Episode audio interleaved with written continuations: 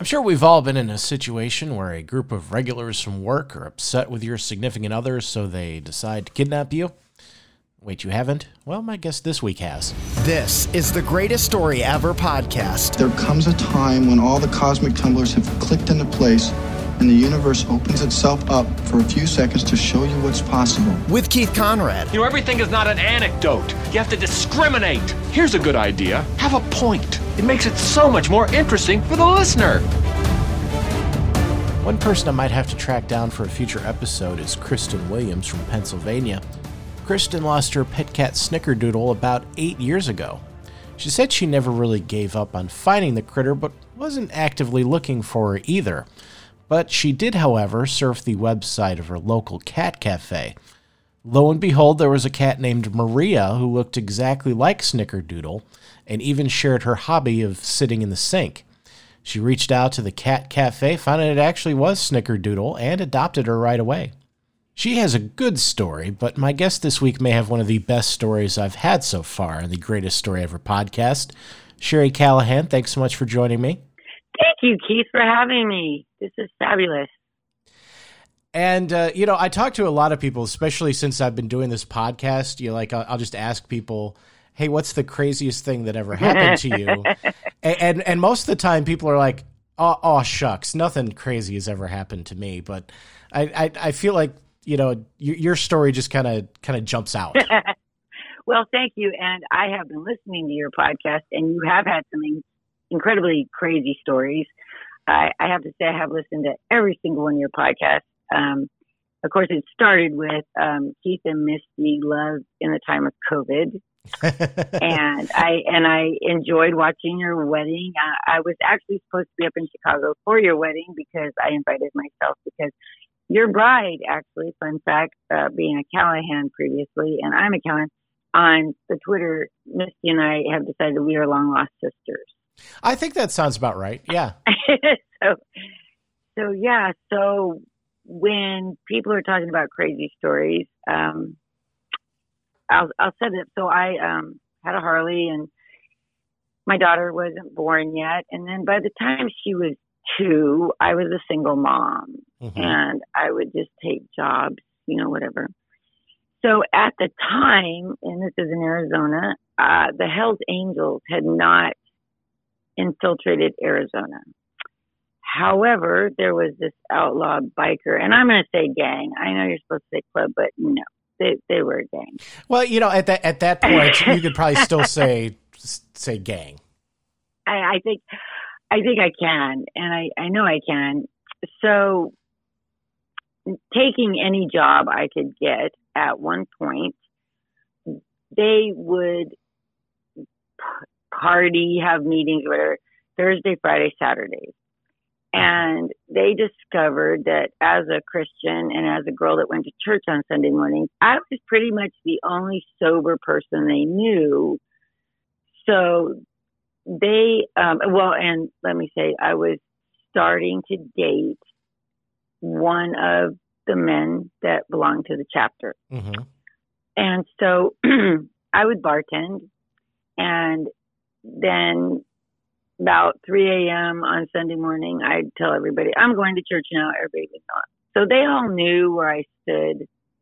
And they were, I have very nice guys for being outlaw bikers, very pleasant. I never felt any fear or frustration. None of them ever treated me disrespectfully. Mm-hmm. Um, and it was, it was great. So, so maybe, maybe that's why you could call them a group instead of a gang. well, I could not kill.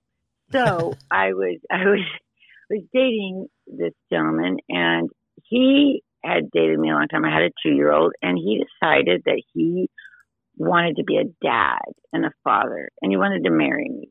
So I never said anything, but he he thought it would be a good idea to quit the club, mm-hmm. and so he he did. He just folded up his jacket and kind of like submitted his resignation like anybody would.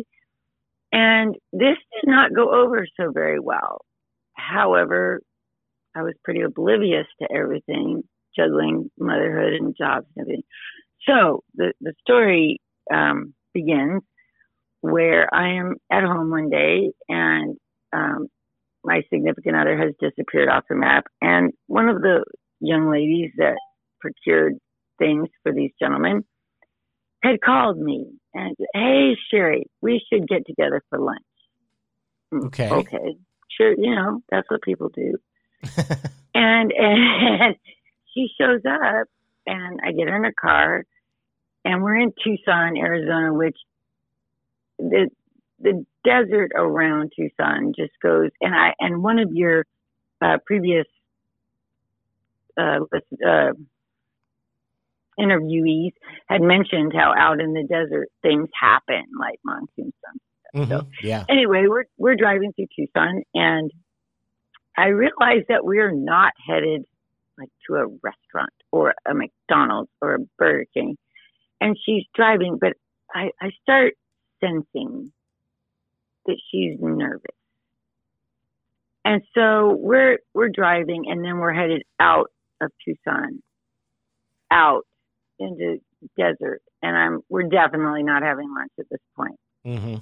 And I, I, I just like mm, my spidey sense starts tingling, and I looked over her and I said, "What the hell's going on?" And she got very, very quiet, and then she burst into tears, and I'm like, "Oh, okay." What's going? I told her, I said, "You have to tell me what's going on." And she says, oh, "I, I, I'm so sorry, Sherrie." what? Well, they want to talk to you. And by they, she meant their president, who was not exaggerating. He was the largest Mexican I've ever known in my entire life. He was six foot three, probably 320 pounds. Mm-hmm. And he, he's a very intimidating man. However, at the clubhouse, he's always been very polite to me. So I said to her, I said, okay. So we we drive like 45 minutes, a long drive, and we end up at this trailer with nothing. You can't see anything for miles around. Yeah, a trailer in the desert. You're just not going to feel good about that. that's your sign, right? Right. That's your sign. So at this point, I'm still not super freaked because I know all these guys, mm-hmm. and there's these bikes and I walk into the trailer and all the brothers are in the living room and they're all quiet. They're not joking. They're not smoking recreational drugs. They're not doing anything I would normally expect them to be doing. And I walk in and you can hear a pin drop and I'm going, oh crap. Really? And then this ginormous we'll call him Gus, even though he's passed away now. Gus comes out and he says, I need to talk to you. At this point, I'm realizing, first of all, nobody knows where I'm at. Mm-hmm. Nobody. And this is in the days before cell phones. And he takes me back to the back of the trailer and he, he puts me in this little teeny tiny bathroom and shuts the door. Now, this bathroom is tiny and he's huge. Mm-hmm. And I'm five two, weighed probably 98 pounds soaking wet. And so I just, I'm all cool because I'm so, you know, I'm cool. I'm stupid. what's, what's, what's going on, Gus? And he picks me up and he sets me on the bathroom counter and he says, I need to know where Jared is. And I'm like, I, I don't know. And he starts intimidating me. And by by intimidating Keith, I mean really freak. He gets a knife out. He starts flipping it in the air. Well, and, and, and this going, is and this is you know before probably cell phone, so it's not like you could say, "No, yeah, sure, I'll, I'll yes. call him right now." Yes, right legitimately though, I had no idea where he was. And so being a, a Christian and being not a liar, I'm kind of starting to get a little irritated mm-hmm. because I don't know where he's at. And he, Gus starts like in my face, threatening me, if you don't tell me where he's at, you're not leaving this trailer. And when he says not leaving this trailer, I I start really realizing my life is actually in danger. Mm-hmm. And so I start getting truly scared. However, you, you've known me in the past. I'm I'm kind of a loudmouth, and I don't take intimidation very well. Uh, we worked in radio, you know. I put up with it, and so I'm just like adamant. I don't know where he is. Let me out of this bathroom. And Gus says, "Not happening." And he walks out and he leaves, and he locks the door. I am locked in this bathroom in the middle of nowhere in a trailer and there's nobody in the house except male bikers. There's Mhm. no girls. So I started praying and I'm telling you, Keith, it was the strangest thing because he comes back in and I realize that if I'm not looking at Satan, I am looking at one of his minions Mm-hmm. and I'm just I'm truly terrified. Truly, truly terrified. And I also know I can't tell him what he wants to know. So I look look over his shoulder and I'm I'm not joking. I'm not kidding. I could see two angels. I could see two angels over his shoulders. And all of a sudden I was like, you know what? If he kills me, I'll be at peace Mm-hmm. but I also realized this is bullshit. Can I say bullshit? This is Sure. Crap. it- it- okay? it's the it's the it's the internet. You can say anything. It- okay. So I'm mad. Now I'm mad. And I saw these two angels and it just gave me all this strength. And I stood up, looked straight up at this huge Mexican, and I said, You know, if you're going to kill me, just get it over with because I don't know what you're talking about. I have no idea. And by the way, I don't even know where we are. So if you let me go, I can't even report you to the cops because I don't even know where we are. And he he stepped back. It was the most amazing thing because he went from total intimidation to like, what? What? And I said, do what you want. He stood there a minute and then he just opens the bathroom door and says, get the hell out of here. Wow. Okay, so, but then I walk out to the living room where there's eight, eight, eight or ten brothers, and I mm-hmm. know them all, but you could see on their faces they had expected to hear a gunshot. And when I come walking out, they're flabbergasted. They're like, "Why? Why is she walking out?" And I stood there for a minute because I didn't. Uh, I had no car. I had no way of leaving. Mm-hmm. And Gus comes out and he goes, Well, she doesn't know anything. Somebody give her a ride home. So I'm, I'm still cool, Until one of the guys has an old pickup truck and we get in it. And I'm about halfway there. I'm halfway home. And I looked at him and I go, I need the nearest liquor store right now. and so he pulls in, and I got a bottle of Jack Daniels. And being the good girl that I am, I, I did not start drinking in the car. But I get home. Dude, I did shot after I start crying. I'm like, oh my gosh, I just got abducted. And at that time, they were incorporating into the Hells Angels. hmm I just got abducted basically by the Hells Angels, and I'm not dead. Well, at that point, you feel like you can do pretty much anything. I'm, I'm thinking. So, so I got drunk, and my daughter was at her grandparents. And the next morning, I try to be cool, go to my parents, get the child. Well, that was almost the end of the story. Um, then, oh, like two weeks later, my boyfriend hadn't showed up. So this guy comes back to my house. He's now in my house. And he's he he does this intimidation thing again and it was kind of funny because he's sitting on my couch, he's flipping his knife and his two armed guys because in Arizona we have open carry. Mm-hmm. Everybody's got a gun. These guys use their guns. I happen to know this. People have disappeared from the circle since I've been affiliated with them. And he's flipping his knife. Well, Karma's a bitch. And he flips his knife in there and it falls down on his leg and stabs him in the leg. so I'm like, very calmly, I go over and he, he pulls the knife out because he's bad. I mean, he's a badass. He's mm-hmm. he's a monster. He pulls the knife out, and I real smart Alec. I go, well, now that you stabbed yourself and I still don't know anything, could you get the hell out of my house, please?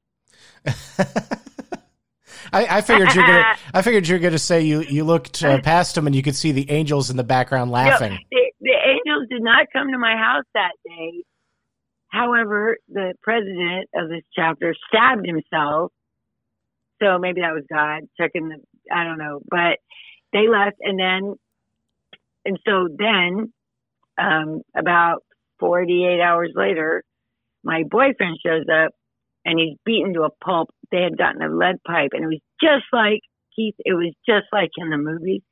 They had taken him out and they'd beaten him black and blue, senseless, unconscious. And and two days later one of the one of the brothers shows up with my boyfriend in his arms unconscious. He says nobody knows where he's at. I was supposed to kill him but i i just sorry for the little guy. So here he's he's yours. Do it. So for, i spent the next 48 hours nursing him and then we got we left tucson. We uh packed up the car and uh, got the hell out there. So that, that seems like it would be a good time to leave yeah. Yes, and so that's actually how I got to the great state of Alabama, and and um, so. Wow, that's uh, yeah. That that's that's pretty amazing. I um, yeah, I, I think that that's definitely the craziest story uh, story I've had so far. Yeah. Well, it didn't it didn't end. Um, they tracked us down to Alabama. My at that point, then he was my husband. We'd gotten married on the road because I'm Christian. Want you know, got to be married, mm-hmm. and uh, so we'd gotten married. Well, they had found.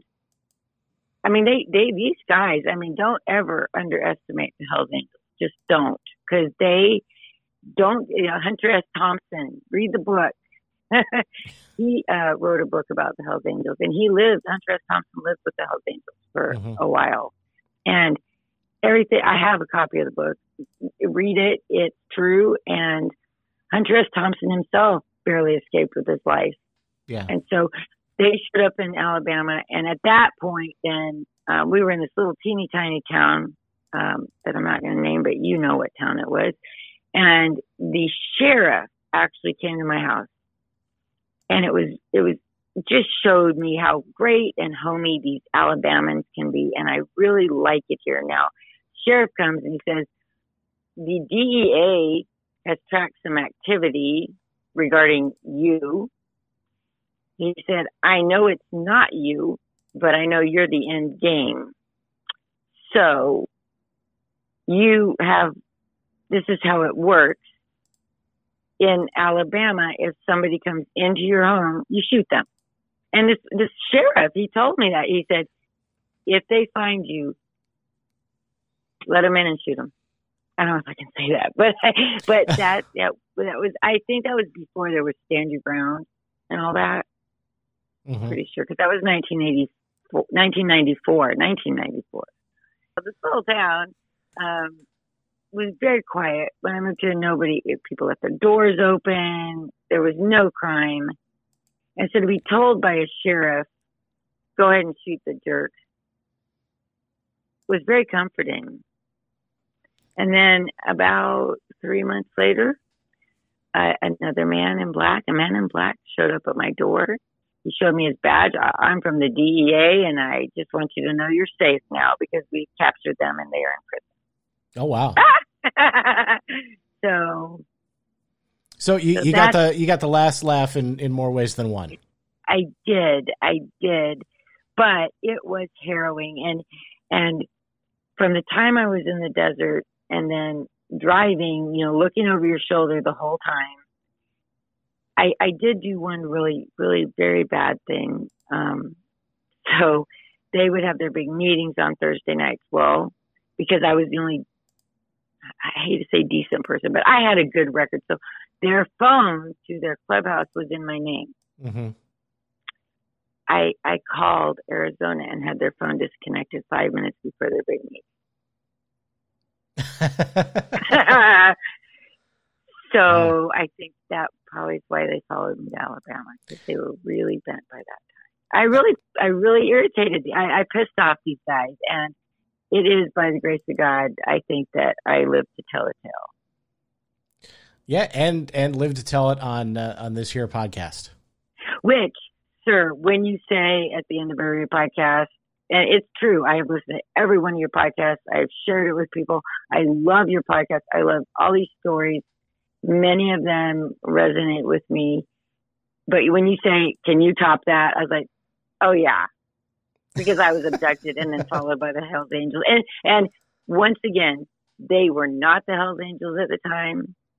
But since that time, the chapter has But- been But since that time, the the paperwork is cleared and they, they became Yeah. part of them. you have to do some really outlandish things to become part of the Hells Angels, and these guys were up to it. Mhm. And so, fun fact, true, true, true. Out in Arizona, have the giant cactus saguaros. Mhm. I don't know if you're familiar with saguaros, but they're giant. And the men, if, if you if you irritated them, they would take you out in the desert, and they would bungee cord you to a saguaro cactus. Now, you can hold the bungee cords and not impale yourself for a while. But that is actually true. They would they would do that to people. Wow. Or if you don't know much about saguaros, they have a very thin root system. hmm Sometimes the saguaros will just fall over on you and crush you to death. Oh wow. Yeah. You don't you don't think of uh, cacti as being that uh, that heavy, but yeah, I, gu- I guess they would. They they there are if if they're full of water and it's raining and their Mhm. their roots are loose. The monsoons that someone else in your podcast has spoken about. Uh, the monsoons come up quick and fast, and it's torrential rain. And then these saguaros, if you touch them, they fall over because they don't have a, a big root system. Yeah. Yeah, Wow. bad, bad guys. I was, but you know, Keith, the thing was when I was bartending, they were just so nice. I mean, well, because I was giving them drinks and free drinks because it's in the clubhouse, and so they were all getting liquored up, and and I was just serving drinks. So it started. You know, I had a, a job, you know, bartending, made X number of percentage of the house intake that night, and then I ended up running away from them as fast as I could Mm-hmm. and gave away my Harley in the in the you know I said no no bike's worth it so I actually handed the title over to somebody said take my bike I don't want anybody to see it I don't want to be affiliated Wow. Well, thanks so much for sharing your story, Sherrie. I I hope that was um, good listening and and so people just be aware these these guys yeah they will help an old lady cross the street but if you cross them they might bungee cord you to a soil cactus so And of course, if you think you can actually top Sherrie's story, shoot me an email at greateststoryeverpodcast at gmail.com. And also, don't forget to rate and review this podcast wherever you happen to be listening to help us rocket through the algorithms and keep more people finding the show. Gabatron?